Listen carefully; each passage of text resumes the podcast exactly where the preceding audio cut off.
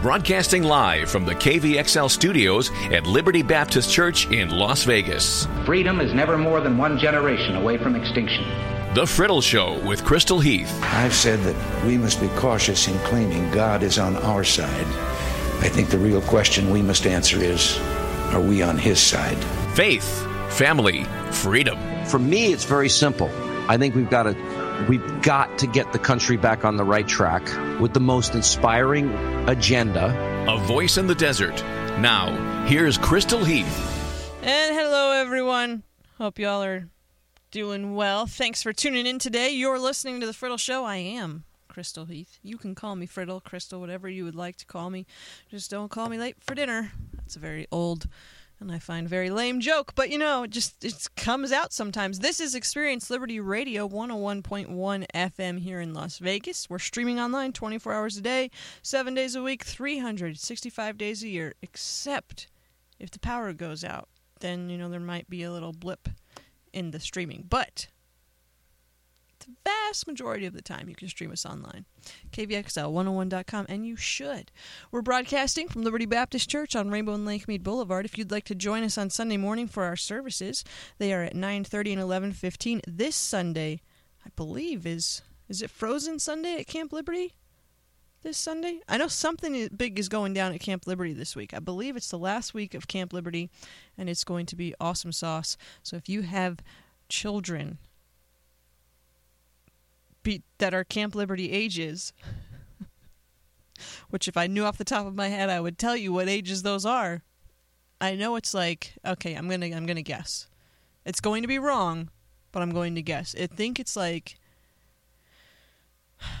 six to 12, 8 to 14, somewhere in that range. Your kids are to have a great time at Camp Liberty, so you should bring them out uh, this Sunday for for that. Uh, if you'd like to be part of the show, if you have questions, if you have suggestions, comments, all these good things, you can email us, radio at experienceliberty.com, or call us at 702 647 4522. And of course, if you would like to talk with me, I am on Twitter at The Friddle and would be happy to chat with you there. All right, so we're going to have Cameron Gray of NRA News and Ricochet.com. He's going to join us at the bottom of the hour to discuss some untold stories from the Olympics that you do not want to miss. But first, some told stories of the Olympics. The U.S. women have swept the 100 meter, meter hurdles for the first time in history. Congrats to these ladies. We had gold medal going to Brianna Rollins, uh, silver uh, went to Nia Ali, and the bronze went to Kristi Castlin. USA sweep on the 100 meter. I can't say meter this morning. 100 meter hurdles. First ever time the United States has swept the event.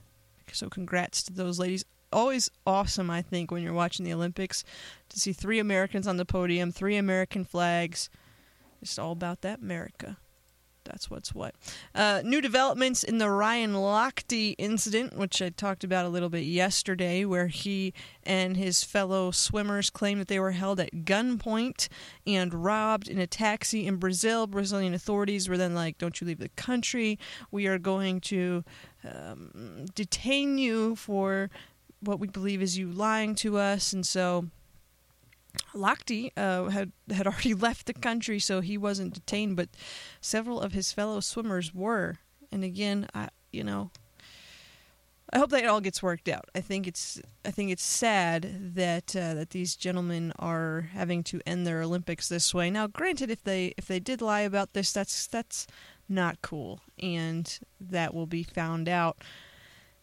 And it doesn't look great for them in that regard. But as I mentioned yesterday, I, I think the Olympic or not the Olympics, the um, the Rio police here might be going a little bit far.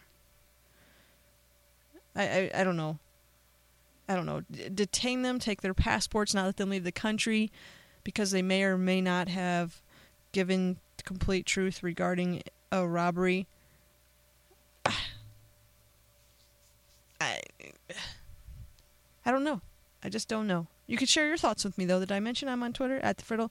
Let me know what you think of the whole. They're calling it now LochteGate. There's it has a hashtag. It's LochteGate, not to be confused with the Loch Ness monster. Not the same. But if you have opinions or thoughts on LochteGate, you can share them with me. This was the most horrible headline I have read this morning. This is from Fox News. Wisconsin farmer and 16 cows dead after being overcome with manure fumes. All right, so for those of you in Las Vegas, you know the the uh, pig farm in North Vegas that has that has its own special smell. I grew up in uh, in Pennsylvania. I didn't grow up in Lancaster, which is where most of our farmland is in Pennsylvania. I grew up just north of Lancaster, about an hour, and I can tell you that the air where I lived versus the air when you went down to Lancaster, which I did actually live in Lancaster for uh, some time, but and my dad grew up there. I have a lot of relatives there. But when you drive into Lancaster, I know it's not Lancaster for those of you here on the West Coast. That's the one in California. This is Lancaster. When you drive into Lancaster, unless you live there, and this this blows my mind that people that live there don't they they've literally reached a point where they don't even smell that smell. But for anyone who's not from there, you drive into Lancaster, you're just like, "Oh my, I can't, I can't breathe." Somebody make it stop. I'll never forget all growing up when we would drive to Lancaster for holidays, and my dad grew up there. So Lancaster natives, I'm telling you, they just don't like they smell it, but they don't even realize the smell necessarily. I guess I don't know. I don't know. I don't know how they do this, but we would drive in and we'd be like, "Oh, Dad, you're killing us," and he'd be like, "What?" And we're like, "You don't smell that?" And he's like, "No."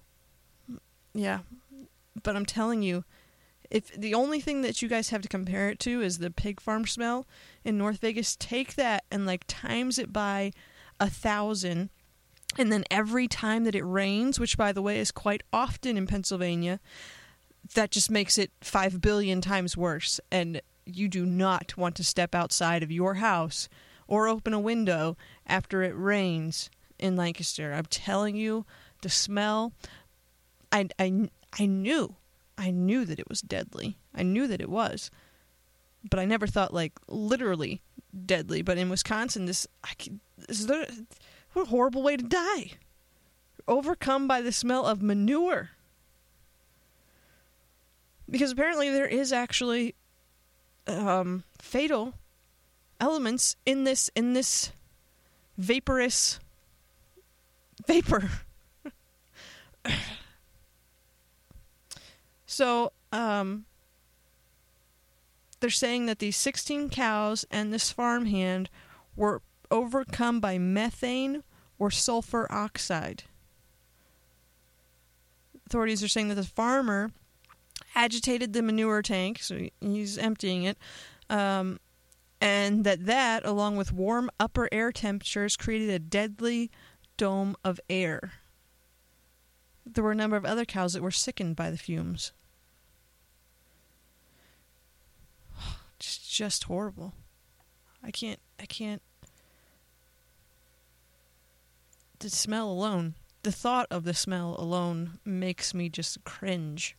You don't understand. oh. All right. Uber's first self driving fleet has arrived in Pittsburgh. This is from Bloomberg.com. This is the headline that I read and I think, what could possibly go wrong? You know, first you were you were calling for a stranger to come pick you up in their car.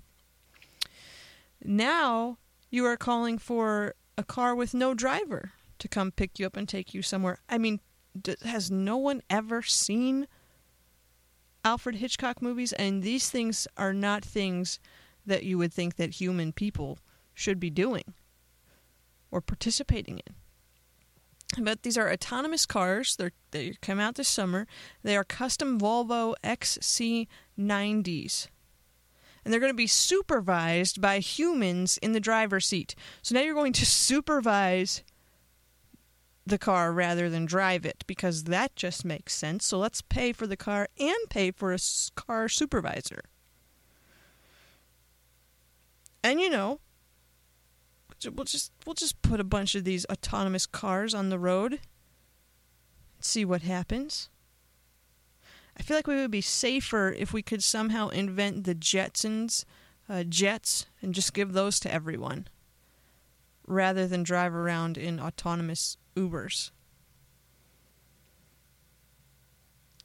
Now, that said, I do have a lot of respect for the founder of Uber. Anybody that comes up with these brilliant ideas that end up making bazillions of dollars, I have a lot of respect for because I always end up thinking it's like the same thing that happens when I watch Shark Tank. Like, why did I not think of that?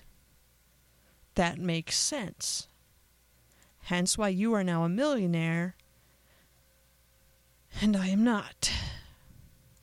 I know it may be hard to believe, but it's actually true. I'm I'm not not actually a millionaire. All right, I want to get to uh, Trump and Hillary just for a few minutes here. We haven't covered the presidential race a whole lot this week. Uh, then we'll move on to other news. So, Breitbart.com, if any of you are fans of Breitbart, you undoubtedly know uh, that they are unashamedly in the bank for Donald Trump. They have been for quite some time. In fact, Donald Trump just hired Breitbart's CEO uh, to work on his campaign, and the, the gentleman is not even stepping down at all as Breitbart's CEO. So if you want to talk um, fairness in journalism, that needs to be a two way street. You can't just be like, oh, the left, the media is in the tank for the left. Well, no, there's some media in, on the right that's totally in the tank for certain other people. And now they're literally being CEO of a right wing news site while being. Um, is he campaign manager now?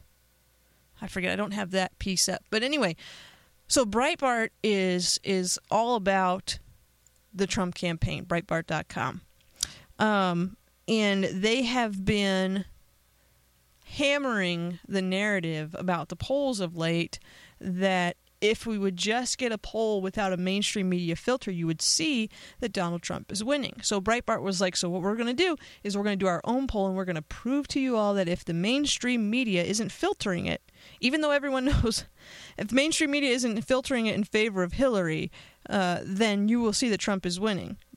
Which is ironic considering that everyone knows that Breitbart is all about Trump and that their their CEO literally is paid by the Trump campaign. So their poll though will definitely be fair. But anyway, so they do this poll and it, it turns out that their poll shows Hillary Clinton leading Trump by five points. They have Clinton at 42%, Trump trailing at 37%, with Gary Johnson at 9, Jill Stein at 3. I think once you start to mix uh, McMullin in there, you will see. I don't think you'll see Trump lose points as much as you might see Gary Johnson lose some points there when McMullin starts being uh, polled as well. But it was just it was interesting to me that Breitbart decided to do its own poll, and that their poll came out to pretty much match what every other poll has been saying. That Mr. Trump has been down five to sometimes double digits in many polls recently in the in the past few weeks, and that's just been that's just been the way it is. And I think anytime, obviously, polls change, polls shift, polls fluctuate. Public opinion can go all over the place. We still have, you know, uh, over two months until the election. And in politics, that's an eternity. We have debates to go through. We don't know what will happen on the world stage. Things are going to change.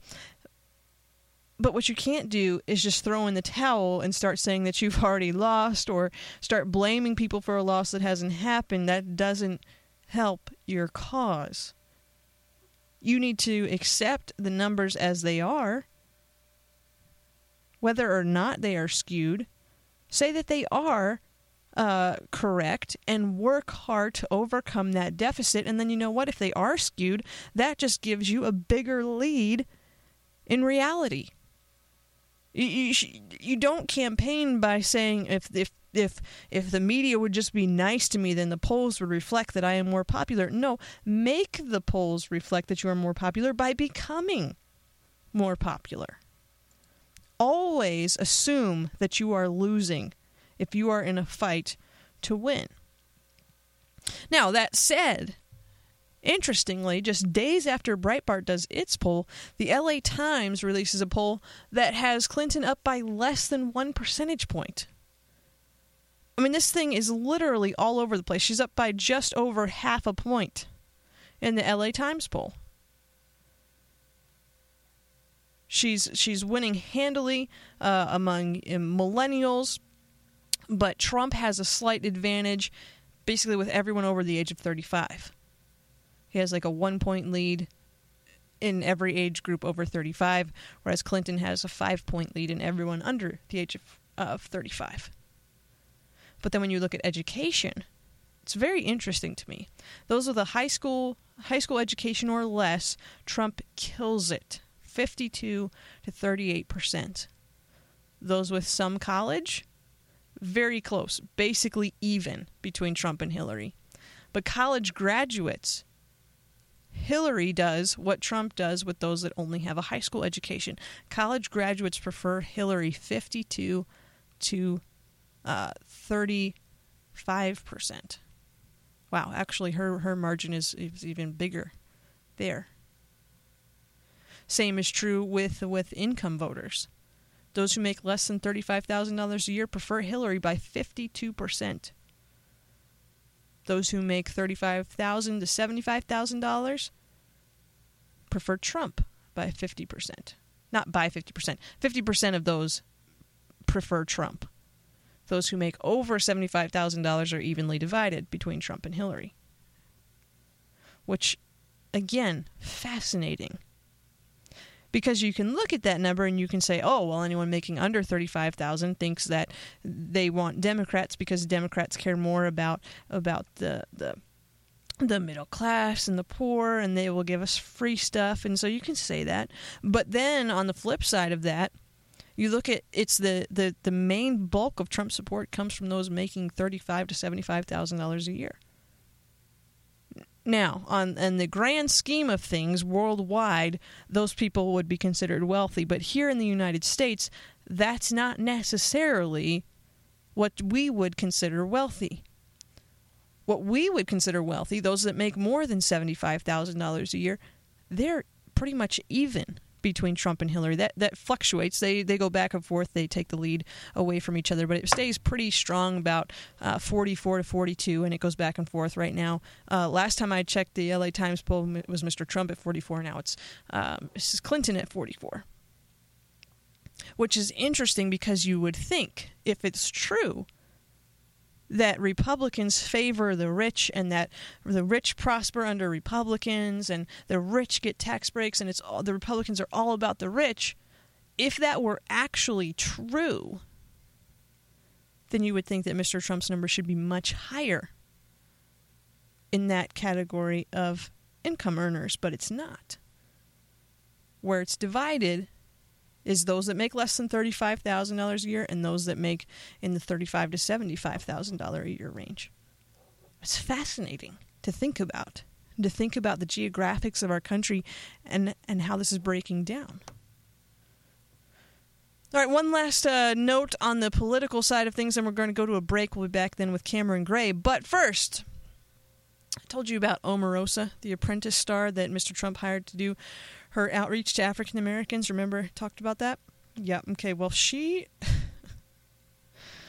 okay.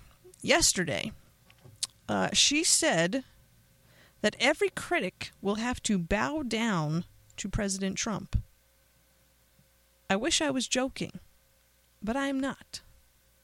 She said Donald Trump is running for president because he believes that he can help turn the nation around. More importantly, every critic, every detractor will have to bow down to President Trump. Okay, this is America. We do not bow to the president. We do not bow to anyone because, again, that's this this is America.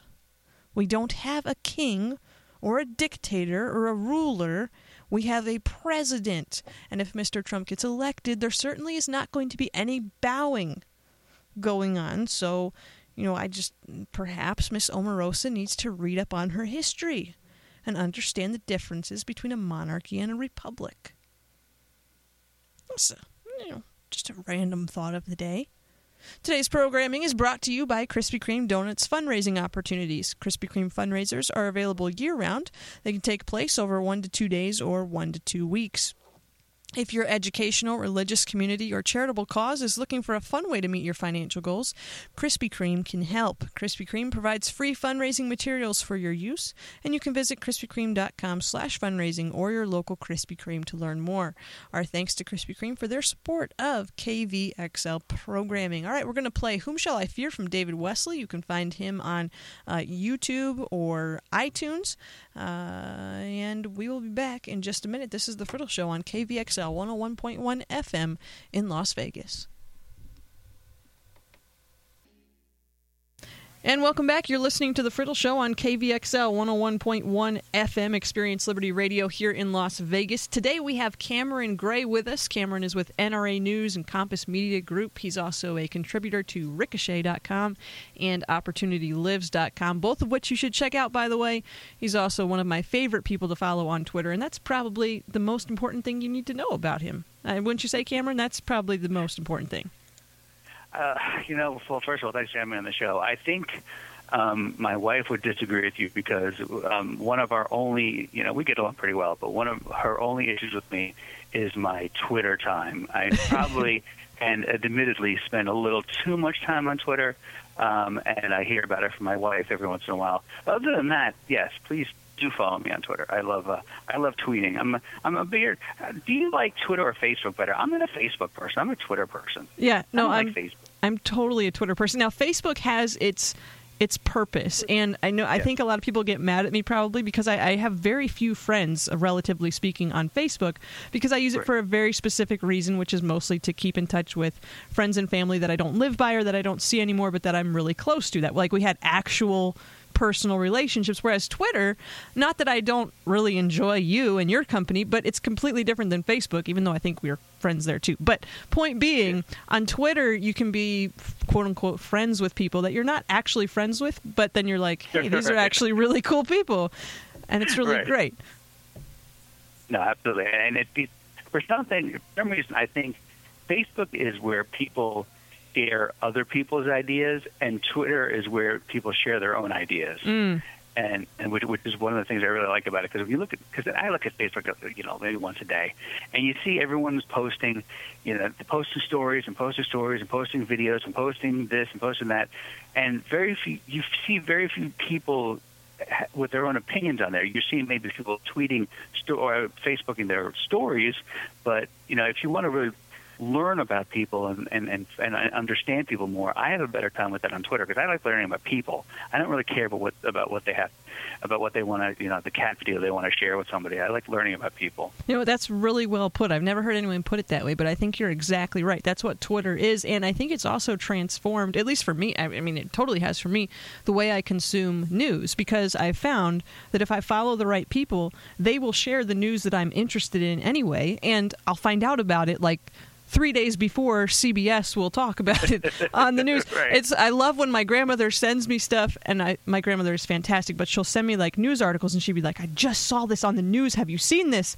And in my Yeah. head, I'm going, "Yeah, like." 10 days ago on Twitter, we were talking about this, but I'm glad that uh, the mainstream has caught up with the rest of us. So, Yeah, anyway, uh, enough about Twitter and Facebook and social media. Fun as that is, I, uh, I Yeah. wanted to have you on the show today to discuss a very specific topic that doesn't seem to be getting much coverage uh, this year with the Olympics. You know, we've got We've got the Ellen DeGeneres meme controversy now with Usain Bolt, and we hear about that, and we hear about the kid from Singapore that beats Michael Phelps, and and the Brazilians wanted to take Ryan Lochte's passport, but oh my goodness, he somehow made it out of the country, and all this stuff. And then every once in a while, you know, we'll hear about the Christian faith of some of the athletes, pretty much only because they fill their interview with it, so NBC doesn't really have a choice there. But there's one Right. subject that really just isn't that I've seen being covered, and that is anti Semitism at the Olympic Games this year and how Yeah. This is. And, you know, obviously, I haven't been alive for a whole lot of Olympics. Um, you know, I'm only 31, but we had uh, the Olympics in Germany while Hitler was in power. That was, you know, obviously we had problems there. And then we had the horrific tragedy of 1972, uh, you know, with the Munich massacre where 11 members of the Israeli team were murdered by an Arab group. But in my lifetime, in the last 31 years, I don't remember it being this bad before. Or maybe it has been and it just wasn't reported, so I didn't know about it. But is it just me or is it worse this year? It is bad. I mean, it is really bad. And you talked about 1972. now consider the fact that this year, the 2016 Olympics, they finally got around to doing a, commemoration for it at, at, this ceremony. Think about how far, you know, how yeah. far apart And haven't they been lobbying for that every year since 1972? Every, every Olympics, they've they've been pushing for it, and you know, and, before we get started with the anti-Semitism, I mean, if you just look at the core of the International Olympic Committee, you know, there's an acting director right now because this guy Sepp Blatter, who was the head of it for so long. You want to talk about the most corrupt there's so much graft, bribery, thievery. It is really, it is one of the most awful organizations that that, that runs the, the Olympic Games, and it tarn- to me it tarnishes the games every year. Because, well, first of all, they put it in an awful city like Rio, which yeah. was just a terrible disaster. Yeah. Um, they put it in Russia, uh, which I think is is, is an affront to, to anyone's uh, to anyone's ideals of of uh, fairness and, and democracy and freedom. But you know, so you have every Olympics, of course, they have the big opening ceremonies, which are usually a very beautiful event. You got to hand that to them. But then they have mm-hmm. The head, or this time the acting head of the IOC, comes up, talks about the Olympic creed, and we're all we're all you know together, and sportsmanship, and and everything is great. Oh, and the other, the other thing too is the other story that you missed that uh, was the one of the huge. Um, uh, talking points this year was Team Refugee. We had oh, for yeah. the first time ever. Yeah. Uh, I think it was five or ten people, and they were just they were competing under the Olympic flag, and they were Team Refugee. Now consider the fact that Kim Rhode, who's an Olympic shooter, made just set a record. She Yeah. medaled in six consecutive Olympic Games. She can't get a phone call from Coca-Cola, Procter and Gamble. No one will touch her. Right. No one I will sponsor her outside of the firearm industry. I Actually, yeah, I wrote a piece about that for uh, Deneen Borelli's site the other day. It's unbelievable. Yes, but the other day I saw a Visa ad con- that contained a, uh, a feature of the refugee Olympic team. now think about that for a second. If you're talking about someone who is uh, an Olympic record holder, a, a woman, but because she represents firearms and guns and shooting, she can't be touched by mainstream products, even though a, a, a gigantic buying public of, of all these products support guns, support the Second Amendment, support the right to keep and bear arms. Um, but she can't get an ad. But but Visa will give a, a, a hugely produced ad to the, the refugee team. Stuff like that just drives me nuts. But that, but that's a side point. So going back to you know you talk about sportsmanship and everything. So uh, uh, as as just before this speech about sportsmanship, on the way to the opening ceremonies, Yeah. for someone in their infinite lack of wisdom, they decided to put the Lebanese team and the Israeli team on the same bus. But you know what? Things happen and whatever. But the the Lebanese team physically blocked the door to the bus, wouldn't let them on, said that they were troublemakers, didn't want to didn't want to do anything. So the IOC, of course, caves in, finds another bus to them. Nothing's ever said about it. Then you have um, uh, in Saudi Arabia. Think about this too. This is the second Summer Olympics that Saudi Arabia has allowed women to compete. Right. Huge deal. That'll, that'll, that, that alone itself should show you how ridiculous Saudi Arabia is. Yeah. And so they sent four women to Saudi Arabia. There, there's, you know, the, the, the knuckle dragging masters uh, are they the allow ones- their women to go. Yeah, are, and they're the ones that weren't going to be allowed to compete if they didn't allow women to compete. Is that correct? So Exactly. that's why they Right. even let Right. them They- come. So They this is this is huge that we have any Saudi women at the Olympics. So, but yeah, continue. Yeah. So, so it's so it's first of all, it's a disgusting um, uh, stain on Saudi Arabia, and then, then the way they treat women. But that's a Right. whole nother. That's that's for hours of discussion. so they find so they send these four women. So if you're one of these four women, and you're thinking, and I, if I'm one of these four women, I'm thinking, wow, here's my chance to represent Saudi Arabia and to show that women should be here at the Olympics and women should compete. No, one of the competitors throws a, uh, withdraws from a match because she was going to be pitted against a Jew. It's unreal. And uh, and, it's- and that match that she was going into was was like a semi. It was something. It was close to a medal match. The one that she just was like, Yeah. nope, don't don't even want to bother. Yeah, no, it's it's it, it's it's unbelievable. You have this chance to be some on the world stage. This is this is the biggest stage right now, and because you might you might have to face an Israeli athlete athlete, you you. You, they made up an excuse she wasn't feeling well, but her, but she threw the match, Mm-hmm. and nah, nothing ever happens about that. So then so those are the first two, and then the one that actually did get a little bit of attention because Yeah. it was so egregious was the judo uh, comp- the judo competition between an Israeli and an Egyptian. And at the end of the match, when the the Israeli won, and he reaches out his hands to, to in sportsmanship to shake hands, you, you, you the video is amazing to watch. Just the sheer disdain the the Egyptian had for the Israeli, just walking back, and the Israelis following him, trying to get him to shake his hand, and he won't, he won't even shake his hand. At least they sent him home. Yeah. So at least he got, at least he got, you know, you know, some sort of punishment. But the thing also, you know, there's there's really no silver lining to this because I was reading some stories about it before the match. They were, you know, social media was like, "Don't you dare uh, f- fall to a Jew! How don't you don't dis- uh, it'll be a disgrace to our country, to our people. Don't let Israel beat us."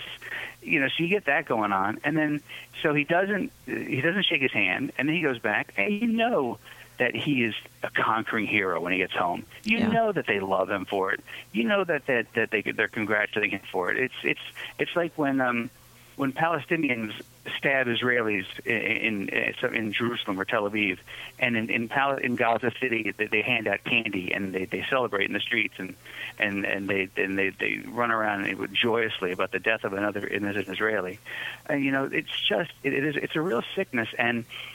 I, I was I was taken by the fact that during the opening ceremonies they showed a picture of this head of the IOC sitting next to the head of the UN, mm-hmm. and you know when you want to talk about anti-Semitism, Jewish hate, Israeli bashing, I mean the UN is is your headquarters for that. So just you know you look at the, you look at the whole of it and you, you see the disgusting graft and corruption from the IOC and you know the UN, which I, I have absolutely no use for, and the worldwide rise of anti-Semitism. There's in France, Jews are fleeing uh, cities in, in France for Israel. Um, Jews are being forced out of places like Malmo, Sweden. Western Europe is, is the anti-Semitism in every country is off the chart. Anti-Semitism on American college campuses is is at highest at their highest numbers. Uh, Anti-Semitic uh, anti-Semitic attacks um, are at the highest numbers. It's just it's a really really bad time um, to be uh, Jewish or to be an Israeli. And here in America, you have a president and an administration and a State Department that is not that is it, it, insults Netanyahu, that sides with Palestine. Uh, no matter what, it's always hey, hey guy. If, if Palestine attacks Israel, it's hey guys. Let's let let's let's cool it. Let Israel don't uh, don't retaliate. You know, let's let's let that cooler heads prevail. It's always on the side, and, and I've always I've contended this for a long time that Obama is always on the wrong side of an issue. Yeah. No matter what the issue is, he is on the wrong side of it, and he and his administration, John Kerry and his State Department, they are uh, just uh, almost openly anti-Israel because they can't be 100 percent. Um, but but yet the thing that drives me nuts is most American Jews are Democrats. Yeah. And I, I, they, they work against their own interests. I mean, me being a conservative Republican uh, uh, Jew, it's like uh, you know a unicorn next to a leprechaun. It's just there's, there's, there's so few of us, and it makes no sense. No, I don't really know why doesn't. they they keep voting for a party that just treats them like garbage and sides against them. I, I, I, liberal American Jews just drive me nuts.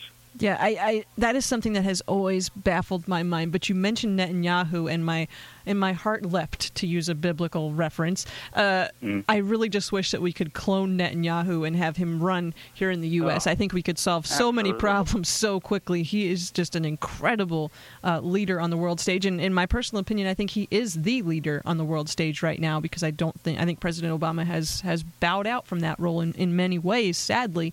But you know, I think that what you're saying is so is so sad and many ways, just so disgusting. And and it, back to the Egyptian uh, judo competitor, like what what boggled my mind was after that the international judo federation you know rather than coming out and being like that was wrong that was terrible you know we don't Yeah. have place for this in judo no he's like hey everybody we should be talking about how great it is that an arab is willing to compete against a jew look isn't Right. it wonderful Yeah. no, Yeah. no no No. that's not the Not at all. storyline and i think I you mean, know Go- I'm ahead. just saying, you- you're talking about is willing to. It's not that's not part if we if we buy into this olympics creed and we buy into we're all one and this, this you know this whole kumbaya and the opening ceremonies were beautiful but they also were political Yeah. filled with you know messages about climate change and this and that but if we believe and we buy into this olympic creed that you know it's fair competitors and all countries are equal and and you know we we you, know, you stand on the medal stand and you know it, it all whatever this claptrap they want to throw at you it, it the fact it, the, the the statement that he's willing that should disqualify you. that shouldn't be something that is that is cheered and and highlighted. If you if you have to be quote unquote willing to compete against a Jew, you shouldn't be there. Yeah. You should be. You are not part of the quote Olympic creed. You are, you are not following the Olympic guidelines and principles and and all this other you know happy talk that they talk about for 17 days. That's why I, I got no use of it. I was happy. I watched the USA shooting. I was happy for Kim Rhodey and the other the USA shooters, um, especially because they don't get the coverage they need Yeah. and deserve, and especially because the first gold of the whole games was won by Ginny Thrasher, who was a 19 year old shooter. Yep. I mean, that was that was a that was definitely not what NBC wanted to be the the first gold to cover, No. uh, and they were forced to cover it. Um, but I just you know the whole thing. I'm just done with the Olympics. And and just one other note too, the whole thing to me about professionals in the Olympics is such a turnoff. I always thought, you know, that the Olympics was the the, the best amateurs in the world, the people Right. who just, you know, hey, here's a country boy from Topeka, and he worked his way up to the Olympics.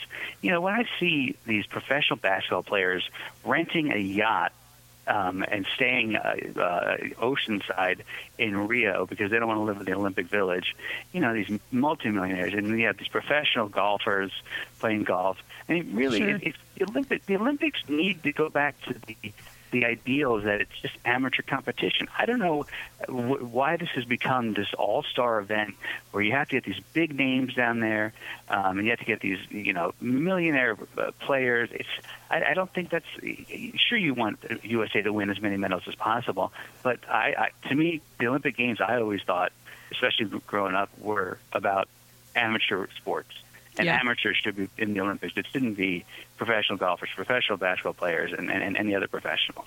Yeah, and- and I appreciate that you phrased it as making it amateur sports because I've seen a lot of people commenting about how it's not fair that the NBA is there competing and no other country can compete with the NBA. And I'm like, you know what, you're right. No other country can compete with the NBA.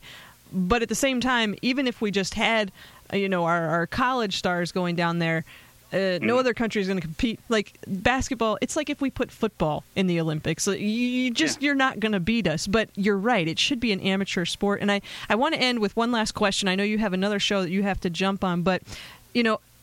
All of this with the anti Semitism in the Olympics and even around the world, and you mentioned college campuses, it's just, it's, it blows my mind that we live in uh, the 21st century and we can't get past this. So, you know, my question is can we change this? How do we end this? And are we at a point where globally, I saw you shared an article about this earlier, and I found it fascinating on Twitter, by the way. Once again, good guy to follow on Yeah. Twitter.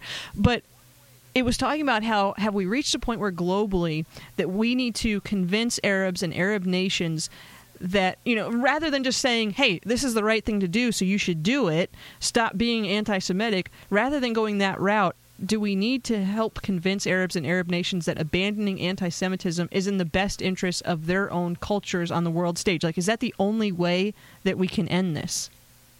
Well, it's it's it's first of all, it's not not not only is it not the only way, it's not a way. It's not mm. it's it's it's humanly impossible. There is such ingrained hate that starts from youth. You, you know, you see some of these Palestinian TV shows, you know, with with, with, with children in, in, in military garb and and being Yeah. simulating beheadings Yeah. and stabbings. You know, you have generations that are coming up.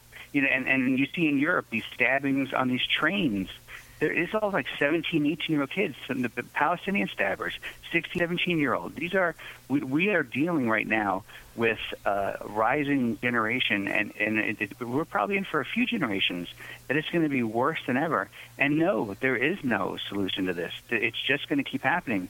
Um, and the only solution is to be vigilant, especially if you're if you're Israel, and if and God forbid if you're a Jew in America, maybe you support a Republican once in a while, uh, and not a Democrat who thinks that the Iran deal is so freaking great. Uh, not to, not to mention the fact that that, that they can't wait to get uh, nuclear weapons to shoot right at Israel, you know, mm-hmm. pretty much mm-hmm. down the road. Um, you know, you, that's pretty much the only way. It's just vigilance and, and protection. We're not going to change hearts and minds. You can't mm. change. Mm-hmm. There's there's hatred. You know, you could like hate your neighbor, or you can hate like road rage, hate somebody, and you can get over it. But this is such ingrained hatred that it's the it, it's part of the fabric of the of the person and of the society and of the nation and really of the world lately. Um, so no, I, I hate to be so doomsdayish, but there is no solution here. There's there's no fix. There's no talking. There's no there's you know we can we can talk about the uh, Israel and Palestine meeting, and and every president in from now on can try to sit them down together. But as long as Palestine's charter is dedicated to the destruction of Israel, it's not going to happen. Yeah, no, I think that's really well said, and that was I was hoping that's where you would go because I wasn't seeing that in the piece that I read, and I yeah. think that it's something that we as Americans, because that concept is just so foreign to us, because even though you know the media would like to tell us differently, we are we are the tolerant nation of the world. We are the nation sure. of freedom and independence and liberty, and I think as Americans, we we can't wrap our head around the level of hatred that has been ingrained for generations into an entire people group that that their entire life purpose is to simply wipe Israel off the map. And so uh, I yeah. thank you for, for coming and for sharing that with us. As doomsday as it sounds, but yeah. uh, you know all the, all the more incentive for us to stand with Israel, right? I mean, if we don't, yes, no absolutely. one else is going to. you to. also say on a last note, you you talk about this country being the country of freedom and and and uh, you know sorted uh, things like that we are becoming less of a country That's true. of freedom and this sort of things. And as much as you know Israel and our and our friendship with Israel, we, we need to be vigilant. We need to be vigilant about protecting our own rights. Sure. Um, and uh, you know when you look at college campuses with speech codes and you can't say anything, and if you say all lives matter, you get suspended and you have to go to the, pretty much the thought police. Um, and you you know if, if you if you say Ghostbusters sucked as a movie, you hate women. Uh, you know, and not to mention just the basic basic freedoms, just gun freedoms. Uh, and, you know, just you look at down the line what Democrats want to ban and what liberals want to stop you from doing. You know, we need to be very vigilant in this country about the people we elect. And oh boy, let's make sure Hillary Clinton does not get elected because that was going to be, it's that's Obama on steroids. Yes, very well said. Thank you, Cameron, for being with here. I know you have to run, but I mean, I could keep talking to you for like an hour, but uh, that would actually be more than my show has left. So we can't do that. you have other things to do anyway. Everyone can follow Cameron on Twitter. It's Cameron underscore Gray, correct? Yes, it is. Thank you very much. All right. I appreciate coming Cameron on. Cameron Gray. Thank you for being here, Cameron. Great to have you. Cameron, Thank Cameron. I don't know. Either way. All right, everyone, stay tuned. We'll be back in just a minute. This is 101.1 FM in Las Vegas.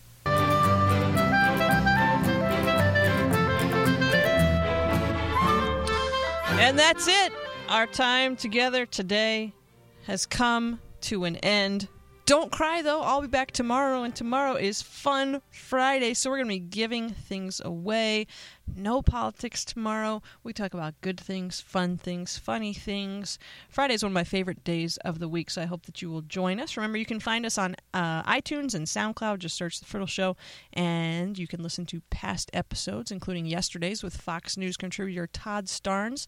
That was a fun show. You should go check that one out if you missed it yesterday. Uh, you know, and I, I, I was just thinking about talking with Cameron, and you know, there there there isn't an answer outside of Jesus Christ. There will never be peace in this world outside of Jesus Christ. You know, and someday someone's going to come along who is going to seem to make peace between Israel and the Arabs and the rest of the world, and the temple is going to be rebuilt, and and the world is going to end because there all peace outside of Christ is simply false hope. So you know, we're we're looking forward to his coming. And don't forget, for those of you that attend here at Liberty this week, take it personally. Share uh, Jesus with some friends, family, neighbors, coworkers, someone at the Taco Bell drive-through. You can use those little cards that we handed out, and don't forget to come on Sunday as Pastor continues the Take It Personally series. Our services are at 9:30 and 11:15, and you should be here. And Camp Liberty is going to be epic. Everything's going to be epic because everything at Liberty is always epic, including KVXL 101.1 FM. Thank you for listening. It's great to have you here. We're going to go out today to Chris Tomlin with Waterfall. See you back here tomorrow. Have a great day, everyone.